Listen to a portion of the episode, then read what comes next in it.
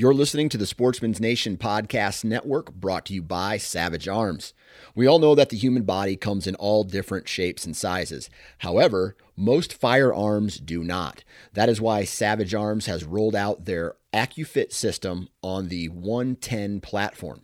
AccuFit uses interchangeable components that allow hunters to custom fit both comb height and the length of pull without taking their rifle to a gunsmith. In fact, the only tool you need is a Phillips head screwdriver. If you want to find out more information about the AccuFit customization system, visit savagearms.com. Hey guys and gals, welcome to the Oklahoma Outdoor Podcast where you will be educated, entertained, and equipped to get more out of your outdoor experience. So hold on tight because here we go.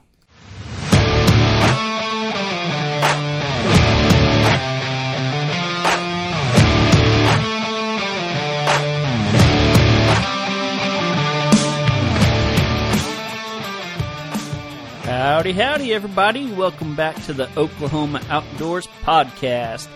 It's a nice rainy day outside, which means I got off work a little bit early, and that gave me an opportunity to come in and talk to you guys. So, hope you guys are having a great day. I hope nobody's too wet out there, and uh, hopefully, you needed some rain. If you didn't need some rain, then you might be out of luck because we definitely got it. So, so yeah.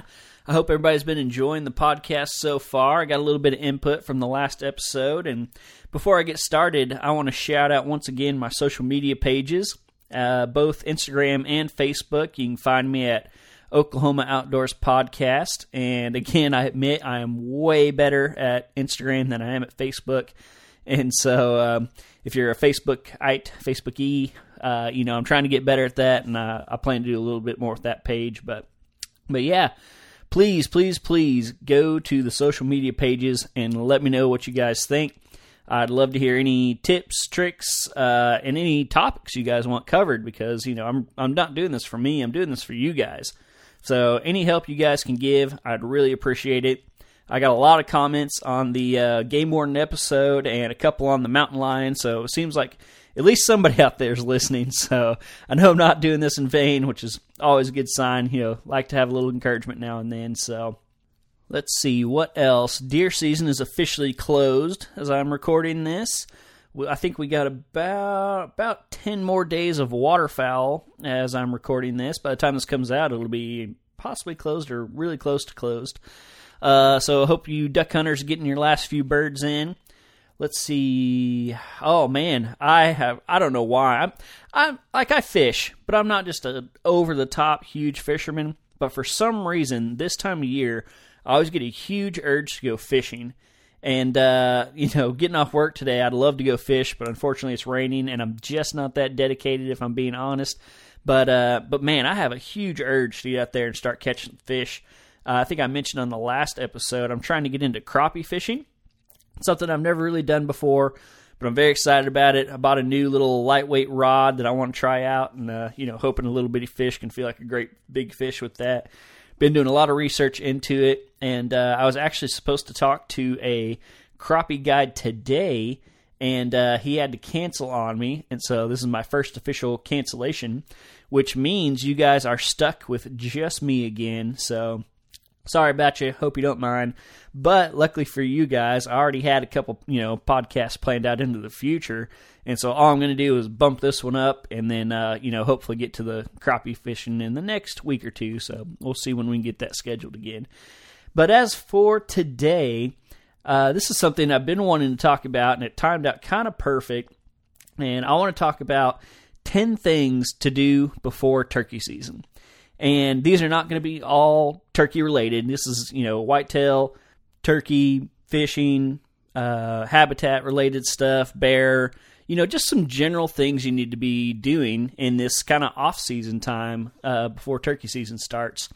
Real quick before I get into that, though, I want to give you guys just a quick little update. I always like to update you guys on you know what I'm doing. Again, I said I'd like to be fishing, but I'm not. Uh, I am planning this weekend to head out to the ranch and I'm going to check my trail cameras that uh, some of them I haven't checked since probably December, and so I want to check those. I hopefully am going to have some time to fire up the chainsaw, start doing a little cutting, and uh, and duck hunting. Uh, you know, this probably probably be my last chance to duck hunt, which I've done very little of this year. I think I've only gone twice. Um, and so hopefully weather permitting, I know it's supposed to be a little nasty this weekend, but uh, you know sometimes with ducks nasty is good. Hopefully I'm gonna do a little hunting probably Saturday morning. So yeah, that's really all I got going. You know, mostly I'm just kind of recovering from deer season. Uh, I've been eating well, and in all honesty, eating too well. It's about time to hit the gym and lose some of this weight I gained, you know, sitting in a tree stand 45 times in the last three months. So, so yeah, that's about all that's new with me. Again, uh, before we get into this, social media, go check it out, go make some comments, and uh, that's about all I got. So, without further ado, we're going to start 10 things to do before turkey season. Number one on the list, number one is spend time with your family. Hunting season's over or winding down, and most likely you've ignored your family a little bit more than you do the rest of the year. And so now is a great time to take your significant other on a date, take your kids somewhere, you know, do something fun, little something out of the ordinary. But whatever you do, just spend time with them. And uh, you know, hunting season is a challenging time for everybody, and especially your family waiting back at home. And so it's just great to spend some time with them, let them know you care, and hopefully you do care. That's a very, very important thing. And um, yeah, you just you can't state it enough that family should always come first. You know, especially before your hobby. You know, if if you're in a true situation where you physically have to hunt to feed your family, it might be a little different, but but most of us are just out there having a good time and you know putting a little extra into the freezer not necessarily having to stock it. And so, man, like I said, I can't say it enough. Don't forget about your family. Do something special. Go on a date. Um, I'm sure your, your wife or husband would love it if you let someone else watch the kids while y'all went out by yourselves. And so, again, I just can't state it enough. Always, always, always put your family first. And so, number one is spend time with your family. Number two on the list, and this one's really, really easy and simple, and that is keep those trail cameras running. Don't forget about them. Get out there, check them, put new batteries in them, and just you can either leave them where they're at. That's better than sitting in a closet, or you know move them somewhere where you think they'll be a little more helpful this time of year. But keep them running. Don't just let them die and do nothing. You're not gaining anything by letting them die. And you can gain a whole lot by keeping them running. You can, you know, the biggest thing is learning which bucks made it through the season. You can, you know, see when the bucks shed. You can see if they shift their pattern after the season ends and where to.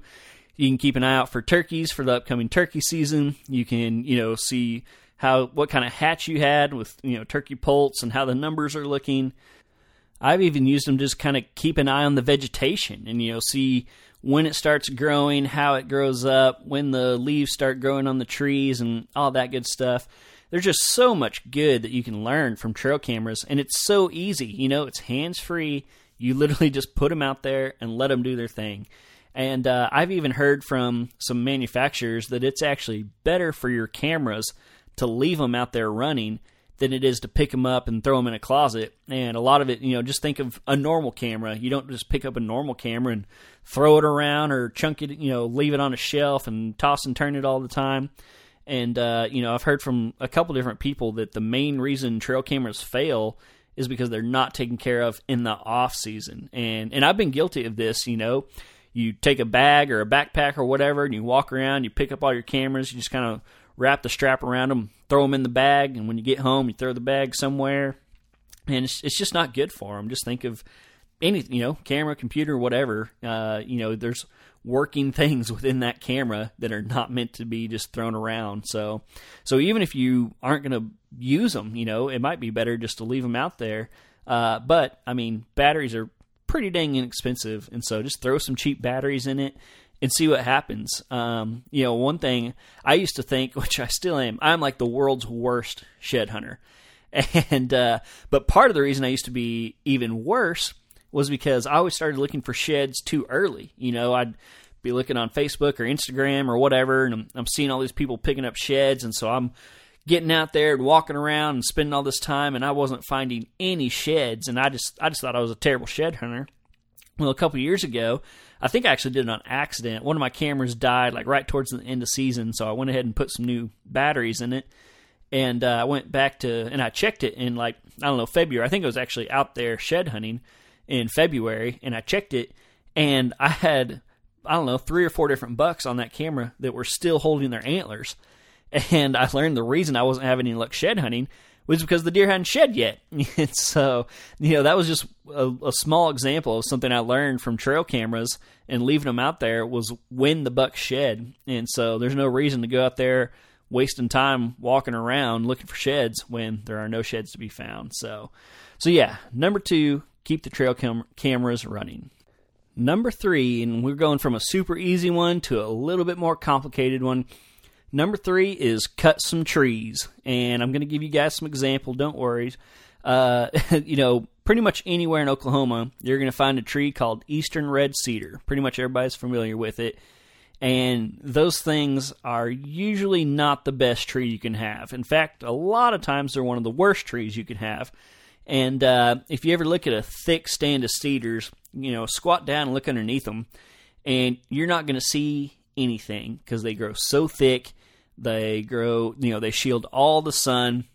Nothing can grow underneath them. They block water from getting down, and they're just not very helpful. And uh, you know, a lot of people throw out the argument about thermal cover, and I I do get that, but you don't need 10 straight acres of pure cedar for thermal cover, you know? And so if you're if you're not a believer and you think you need some cedars, I just challenge you to go in there and cut some of them and you know you don't necessarily even have to clear cut an entire two acres or whatever. Just go cut you know half of them start with half of them and see what happens and see what grows up in their place. And a lot of times it's going to be stuff that is a lot more beneficial than cedar. And then you can always go in later and cut that other half because i'm telling you once you start cutting some you're going to want to cut more and again you don't have to cut every single one i myself you know even leave some every once in a while, but I but I like to leave them scattered, you know, not all bunched up. And uh, you know, I always picture like a mule deer way out west, and you got that one tree out there, and you got that big old buck bedding underneath it. That's kind of what I picture, you know, scattered here and there, but not super thick. Uh, another great tree to cut that's more of a more of what you find in a true forest, shagbark hickory. Shagbark hickory are all over Oklahoma, and again, they're just not that benefit uh, not they just don't have that much benefit for wildlife. That's a great tree to cut down. Uh, open up the canopy. It gets some cover on the ground. It gets some you know leaves and buds on the ground that deer can eat. Uh, so that's a great one to cut. Bodark, bodark are uh, a pain. you know they're not the funnest tree to cut down.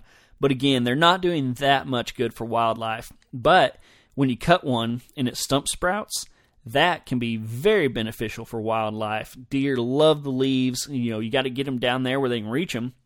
But uh, that's a great tree to cut, and uh, you got to be careful with the stump sprouts because they will go nuts. I'm sure most of you have probably seen that. But uh, a lot of times, what I like to do is, uh, you know, I'll, I'll, cut. Let's say I'm cutting five of them or whatever. I'll stump stump spray. Ooh, man, that's a hard one. I will stump spray which means you know spray a chemical on like four of them and ki- try to kill those completely and then I'll leave one that can kind of grow up and turn into a big nasty bush and uh, again gives some gives the deer some cover and some food uh, I'm trying to think you know if you're in pine country I think you know any forester will tell you that it's great to go in there every once in a while and thin some trees out and get rid of some of that competition uh, another one, another or something else to think about when you're cutting all this is what do you want to do with your timber? Do you just want it for wildlife habitat, or do you want to be able to do something with it? Uh, you know, do you want to make some money off of it? And so, if you do, you know, maybe want to try to log it someday, you still need to go in there and thin some trees. But you, you know, you may change what you thin. Uh, on our place, we have a lot of black walnut, and as far as a deer concern is concerned, black walnuts are not that great. The nuts are really hard. They don't like to eat them that much, and you know they get really tall. They can't feed on the leaves or anything. But from a logging standpoint, black walnut can be worth quite a bit. And so there's some areas on on our place that I've wanted to go through and clear some of the smaller trees and just let those big, nice, mature black walnut thrive. And you know, you can make some pretty good money on that type of thing. So, so again, number three, cut some trees. You know, when in doubt, get a you can get a state biologist out there. You can get a logger out there. You can get somebody to to uh, kind of show you the direction and man, there's so many resources online too. Just just Google. Uh, you know, I've Googled uh, what kind of trees are in Oklahoma, and then you know, there's almost always pictures and drawings. And learn your trees. I mean, that is a big part of all this. Just learning your trees and what they are, being able to identify them, uh, knowing the difference between a white oak and a red oak. You know, both of them are great for for all types of wildlife, um, but they can be great at different times, or one might be more attractive than the other. So just learning trees in general is a great practice before you go out there and just start cutting. So, so number three, cut some trees.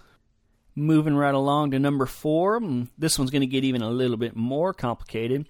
Number four is controlled burns, and uh, I wouldn't say I'm hesitant to bring this up because it's a very important practice, but man, you got to be really careful with this one, and uh, for obvious reasons. But uh, there are so many good resources out there now to help you do some controlled burns.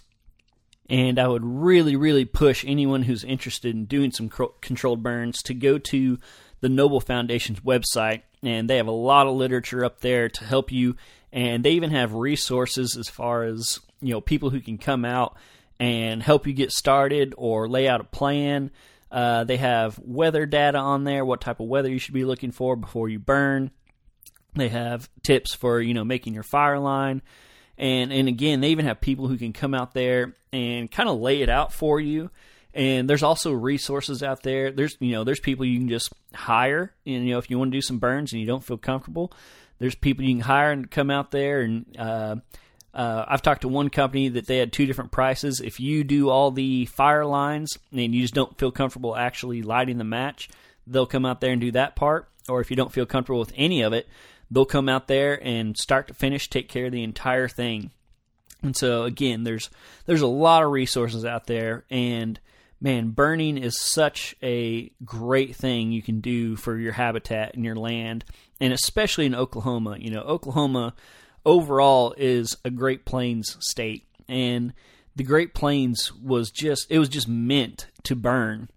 And of course, now with settlement and uh, you know just how we use the land now. It doesn't get burned very often, and uh, you know we were talking about eastern red cedar in the last section, and a big reason you see cedars taking over the entire state of Oklahoma is the lack of burning, and it's also just been it's just beneficial for everything.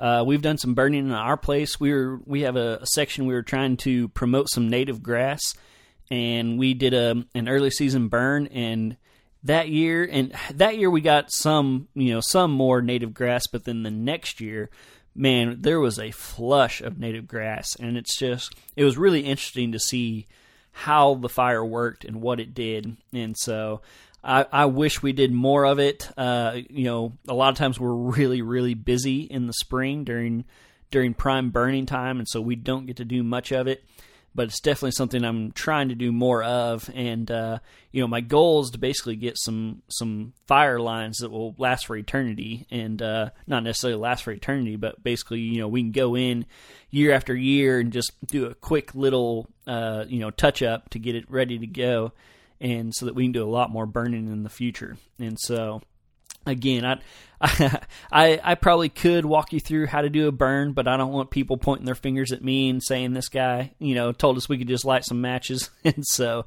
again, I, you know, I, I don't want to be the teacher on that, but again, there are so many resources out there for landowners to do some controlled burns. And so, again, I just want to encourage you guys. Uh, it's it's not as hard as it seems. You just got to be smart about it. So, number four, controlled burns. All right, we'll move away from some of the some of that technical stuff and get back into the fun, easy stuff. Number five, number five on the list is shed hunt slash scout.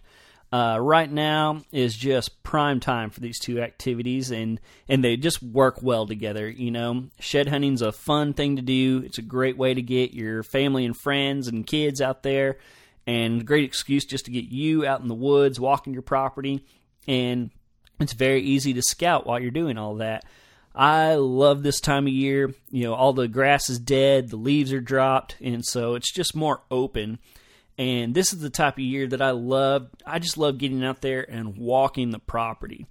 And uh, I like to walk all the draws and the hills and just just figure out how they work and how they work together.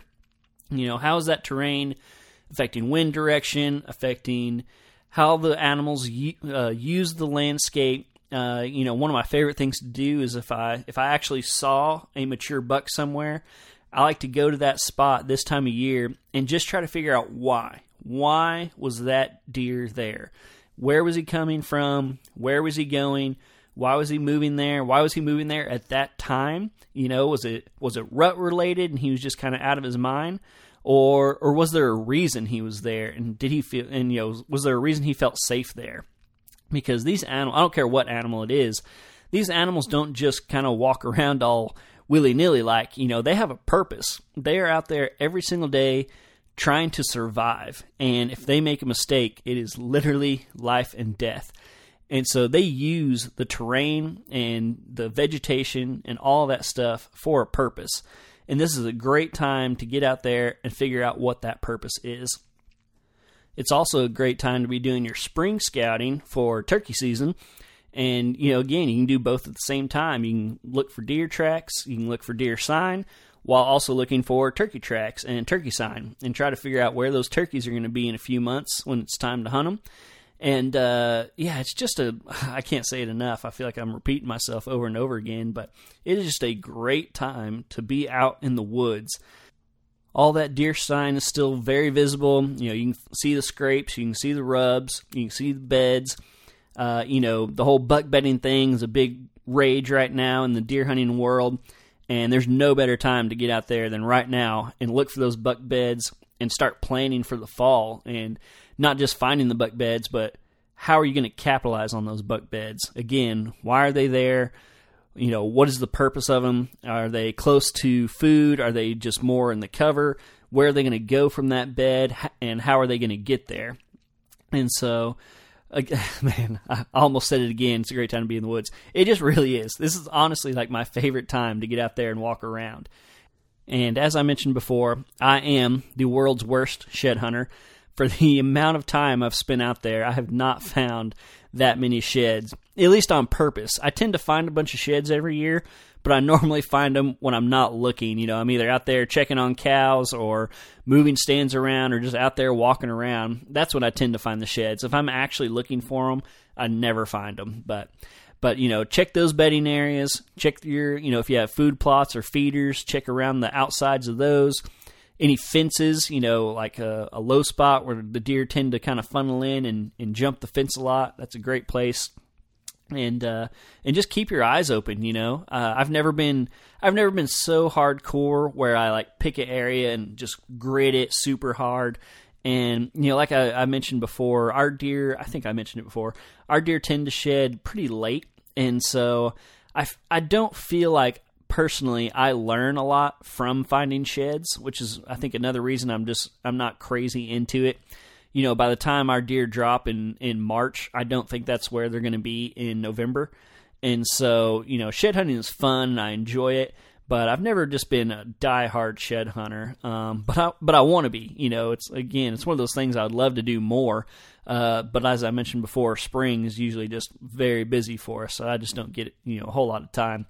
And uh, something I, you know, I've always heard of people selling antlers and stuff, but I honestly did not know what antlers were worth until really about two weeks ago. And uh, my wife was talking about how she'd seen them on Etsy, which is a website people can sell like homemade goods. And there were some people selling sheds on there for like 40 bucks a piece. And these are not like big, huge, you know, awesome sheds. These are just like run of the mill average dish said, you know, I got like a whole box of these sitting in the garage, and I didn't even know I was sitting on a gold mine. So might have to uh, start putting some of those up for sale. But anyway, before I get too off track, we just better end this segment before I say, you know, it's a great time to be in the woods again. So, so number five, shed hunt and scout. Number six, number six might be the funnest one on the list, This one is varmint hunt. This is a great time of year to get after the varmints, whether it be coyotes, raccoons, possums, skunks, hogs, whatever it is. Now's the time to get rid of them. This is probably the best time of the entire year to call coyotes if that's something you're into, and uh, very effective. Great time to do it. They're really responsive to calls this time of year. And I also just see a lot of coyotes just running around this time of year for whatever reason.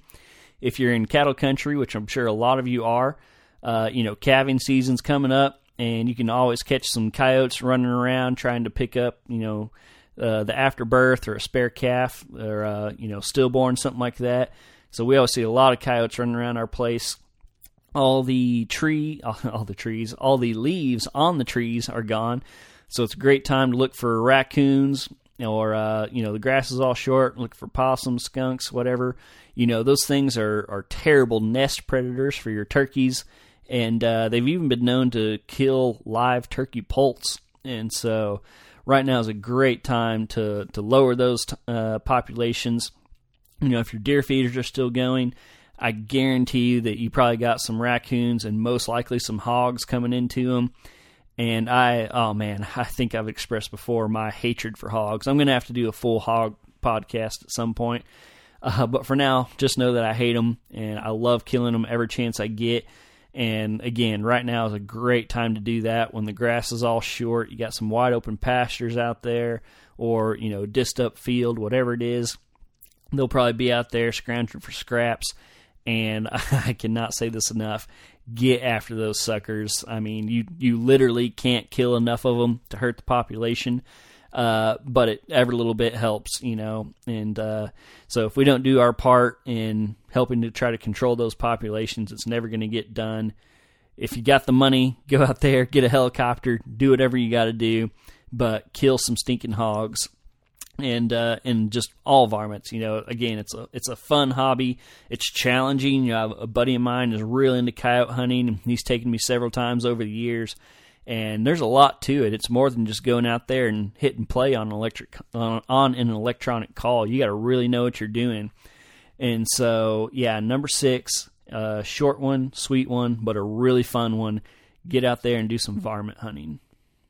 Alrighty, on to number seven. This one gets back to a little bit more of the technical stuff. Number seven is spring food plots, and man, you know this could you could do a dozen podcasts with uh, with this topic, but I'm going to try to condense it down to a few minutes. Um, you know, I don't think I have to tell you guys the benefits of spring food plots. Uh, not only nutrition for deer, but usually it turns into great bugging areas for turkeys, uh, great strutting areas for turkeys. You know, if you got a, uh, some water nearby, great for ducks as they you know start migrating back north and uh, just about anything else you know food plots are just they're just good for your property and so uh, man I, where to begin where to begin i honestly i've never been super sp- successful with spring plots and i wouldn't say it's because i don't know how to do it for me it's more the time you know on the ranch spring is a very very busy time and so the little opportunities I get, a lot of times it just doesn't work out well. But I, I still want to take you guys through the steps of what I do, and hopefully you guys have a little bit more spare time than I do and can do this right. Step number one, and probably the most important, is you need to clear the vegetation, whatever that is. Um, and I like to do it with chemicals and not plowing. Uh, you know, I couldn't get into the biology of it, but even big time farmers are trying to move away from plowing and get into more of a, a no till situation. And so, uh, you know, glyphosate is a great product to use. Uh, you just mix it with water and uh, get out there and just do a real nice, even spray. You know, try to pick a day that isn't too windy so you don't get drift because, again, that is, you know, it's going to kill a lot of stuff. And so, especially if you're up against your neighbor or something, you got to really be careful with that. But but just try to get a good clean kill. And I try to do this at least a week before I want to actually put my seed out. Uh, really, two weeks is almost better. And a lot of times after a week, you'll start to see uh, some stuff, you know, turning brown, but it almost takes two weeks before you really get a good kill on it. And so this is something you want to plan in advance and really, really get out there and do a good job spraying. Uh, number two is usually just getting the seed in the ground. Uh, you know, we're lucky enough that we have a no-till drill that we use for our, our cattle stuff, you know, planting fall crops and stuff for the cattle. And so I have access to a no-till drill, which is really nice. And so for me, basically, you just spray and plant. And uh, again, getting your you know your seed rate set is very important before you start, especially if you're doing a small plot, which most of us are. You know, most likely you're probably not out there planting a, a 50 acre soybean field just for deer. If you are, that's awesome, and give me a call because I want to come, you know, hunt with you. But uh, you know, most of us are stuck doing, you know, half acre, maybe up to three, four acres. I think our biggest plot is food is four acres, and so uh, you know, getting that getting that drill going is uh, is awesome. If you don't have a drill, don't worry. I've become a bigger and bigger fan of just broadcasting. And and there's really nothing else you need to do special if you are going to broadcast. A lot of times, most people will suggest, uh, you know, upping your seed rate. But uh, the biggest advice I have for you, and this goes for both methods, but especially if you're going to broadcast, is you want to time it out with rain. And if you're broadcasting, it's it's even more important if you're going to broadcast. And and it's good to have a, a good heavy rain. You know, I'm not talking about a four inch gully washer, but if they're predicting, you know, a, a half inch up to an inch, that's when I like to go broadcast my seed get it out there. You know, try to get it as, as even as possible. If you have a little a little spreader, that's great. I've done it by hand. You, you, when you do it by hand, you kind of usually end up with streaks and not a nice even deal. So, you know, getting a little 10 15 dollar spreader from you know your local hardware store is usually a good idea. And the closer you can get it to that rain, the better when you're broadcasting. It just it doesn't give time for you know critters or birds to get out there and eat the seed and it's going to help a lot with your soil to seed contact. You know, when you get that nice heavy rain, it's going to push that seed down into the ground. You know, the water's going to get nice. Uh, the water, the dirt is going to get nice and moist and just kind of surround and stick to that seed. And you're going to have a much better success rate if you can time it out to broadcast right before a rain. And uh, obviously, the same with the no-till drill. It's not quite as important to get it, you know, right in front. Uh, in fact, I, I try not to get it too close to the rain because I've had instances where you know I tried to do it 2 days before and you know the rain either didn't come or I tried to do it like the day of and the rain came early and I didn't get the seed in the ground before the rain started. And then I had to wait until you know it dried up some or wait till the next rain. So so rain is very important in the timing with that. But uh, you know you got to be smart with it and you you know just like anything else it's hard to always have you know Mother Nature is its own thing, so it's hard to get it perfect. But the closer you can get it to perfect, the more success you're going to have. And uh, you know, a lot of depending on what you're planting, you know, if you get if you're planting soybeans or something like that, you can get the the glyphosate tolerant. You know, you give it a few weeks to get up, and then you can spray it again. Get that, you know, all those weeds and the stuff you don't want growing to to go away if you're planting like a clover or something, you know, a lot of times clover or alfalfa, you need to mow it. And so keep that in mind, you know, once it starts getting a little taller. But that, that mowing will help, the, you know, get some of the competition out of there, but it'll also just kind of refresh that clover or alfalfa or what it, whatever it is and help it just grow those nice, nice, clean leaves that the critters like to munch on. So, so clear the ground, plant your seed, time it with rain, and then be prepared to do some some after maintenance. You know, whether it be mowing, spraying, or a fertilizer application. Another great thing to do before you get all this started is to take a soil sample. And, and again, you know, I, I, talked about the Noble Foundation earlier. They have a great uh, system. I believe Oklahoma State also does. Uh, I don't, you know, they're not free, but I want to say it's like ten bucks to get a soil sample. And so, you know, that's another great resource. They can tell you where you're at, you know, if you need fertilizer, what type, and all that good stuff. And uh, again, I believe it's like ten to twelve dollars per sample, and you need to do a separate sample for each plot because just because you have a certain type of soil in one area doesn't mean you're going to have that same soil, you know, over there. And so, yeah, soil samples are, are really helpful and make sure you do one per plot. Now, here comes everybody's favorite question, and that is, what do I plant? I uh, I heard Lee Lakosky talk one time, and he at the after the talk he was taking questions, and somebody shot their hand up and said, you know, what's your favorite thing to plant in a food plot? And he kind of lowered his head for a second, and he said between you know social media and live events and their uh, their website and everything. He said, and without lying, he said, I've probably heard that question a hundred thousand times. Everybody wants to know what should I plant in my food plot, and everybody wants this, you know, miracle miracle cure. And there's just really not one. You know, it's going to vary depending on where you're at. Uh, a lot of people, you know, their go-to is soybeans, and soybeans are great, but they're they're not for everyone because you kind of have to have a larger larger food plot. Um, you can broadcast them, but you're not going to get a great stand if you broadcast. They really need to be put in with a drill. So it's just not really, it's not just really plausible for everyone. If you have the equipment in the spot, yeah, like rock on. You know, plant some soybeans. Uh, forage soybeans are awesome, but if you can't afford it or don't want to spend that money, man, just a normal row crop soybean is going to be way better than just the you know Bermuda or fescue, whatever grass is going to grow up in there. So so don't be afraid to just use whatever you know soybean you can get a hold of if that's the route you're going to go. If you have a smaller plot or you're working with hand tools, you know don't have the equipment. I think it's hard to go wrong with clover. I've had a lot of good luck with clover, and it's been pretty easy to grow.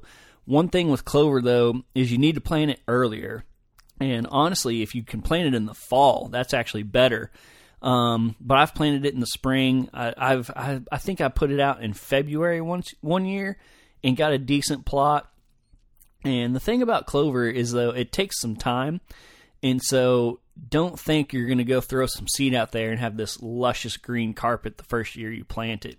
A lot of time it takes uh, two years. A lot of times that second year is when it really gets nice and thick. And then if you take care of it, you know that third year it'll be just as nice. And I've heard of people having the same plot of clover for up to like seven years. Um, but you got to take care of it. And, you know, if you have a bunch of deer and you only have one small plot, you know, they may keep it eaten down enough to where you don't really have to do much with it. But if you have a bigger plot or not as many deer, you may have to go in there and mow it, and that'll help keep some of the you know undesirables out of it, uh, and also just keep it healthy and, and short and nice and tender for your for your wildlife. Clover is also a really good one for turkeys because turkeys like that just short stuff. They can get out there, they can strut around. They can. Uh, it's great bugging area. You know, they flip those leaves over and find insects and stuff. And so clover's really good for a lot of different things. Whereas soybeans, once they get a little taller, you know, the turkeys aren't going to really want to want to barrel through there and, and find stuff, and they can't see, and they don't like that. So, if your goals are a little more you know complete wildlife interest, then uh, you know a, cl- a, clover might be better for you.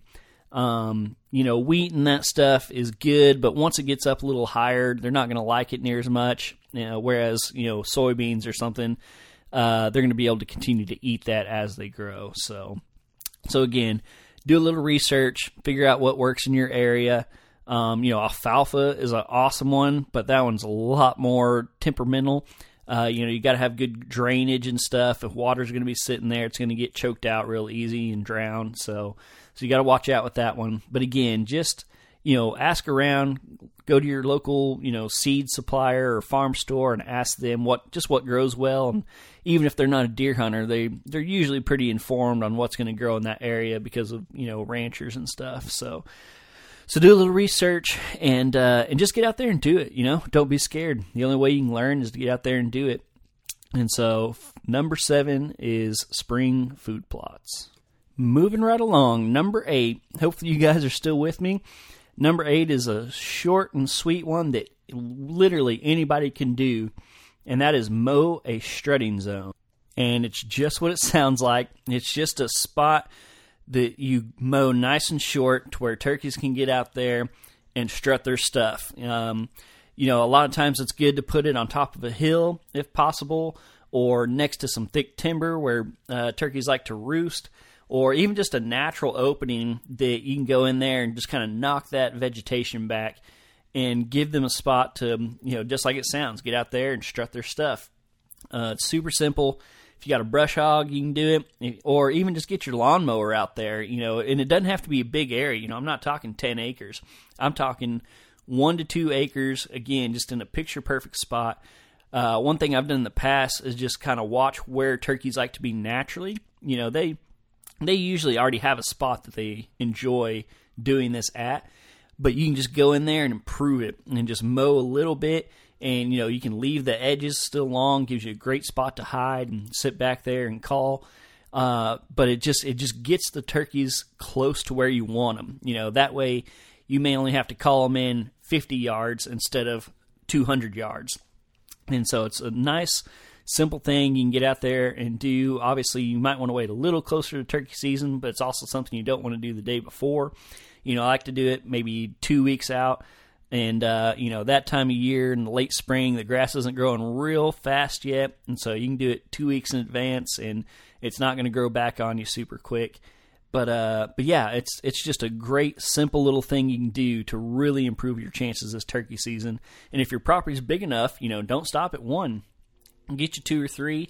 That way you have multiple places to go to in the same hunt, or you know, if you're going to hunt back to back days, you can hunt one day, one one day, and one the other and so, super simple, easy tip. Number eight, mow a strutting zone. Number nine, almost there, guys. Number nine is move some deer stands. This is one of my favorite times of year to hang tree stands for a lot of reasons. One, there's no poison ivy yet. Uh, number two, you have all the previous year's movement fresh on your mind. Number three, hopefully, you know, you did some of that walking around that we talked about earlier, and you just got a better feel for the terrain, how the deer move through the terrain, what obstacles they may encounter, where the food sources are, all that type of stuff. You know, don't wait until it's super hot in August and September to go to hang your deer stands. Go hang them right now. Another reason I like to hang deer stands right now is all the disturbance that happens while you're hanging them and all that noise and scent and all that stuff has plenty of time to be washed away by the time deer season comes around. So you know, it doesn't matter if you spook some deer or leave some ground scent or play some music while you're hanging your stand. All that stuff, you know, months from now, those deer aren't going to pay any attention to that. Um, another big advantage is you, I kind of mentioned earlier, how you get to see it, how it's going to look when you're hunting. You know, if you wait till the summer to hang all your all your stands, you're going to have all those leaves and stuff, and it's going to look a lot messier than it would when you were actually hunting and so it keeps you from trimming too much around your stand. You know, you want to leave as many branches and limbs and leaves and all that stuff that you can. And so doing it this time of year, it's more like it's going to be when you're hunting in, you know, late October, November, when there's no leaves on the trees. And so I, I in the past have been guilty of trimming way too much and you know I I didn't realize it when I was younger and less experienced, but I think that's the reason I didn't have as much uh, success when I was younger because I'd go in there and I was so afraid of like, well, if I leave this branch, you know, I can't shoot that way, and I'd cut it, and you know, I'd look at this branch, I'm like, well, I couldn't shoot that way either, and so I'd cut that one, and uh, you know, as I get older, I trim less and less, and I actually kind of love it when you can leave one big nice branch that kind of goes out in front of you and obviously you can shoot to the left or right of it but it just it just helps break you up and it doesn't look like a big sore spot sticking out on the side of the tree. And so that is another great reason that this is the perfect time of year to move some deer stands. So again number nine move some stands.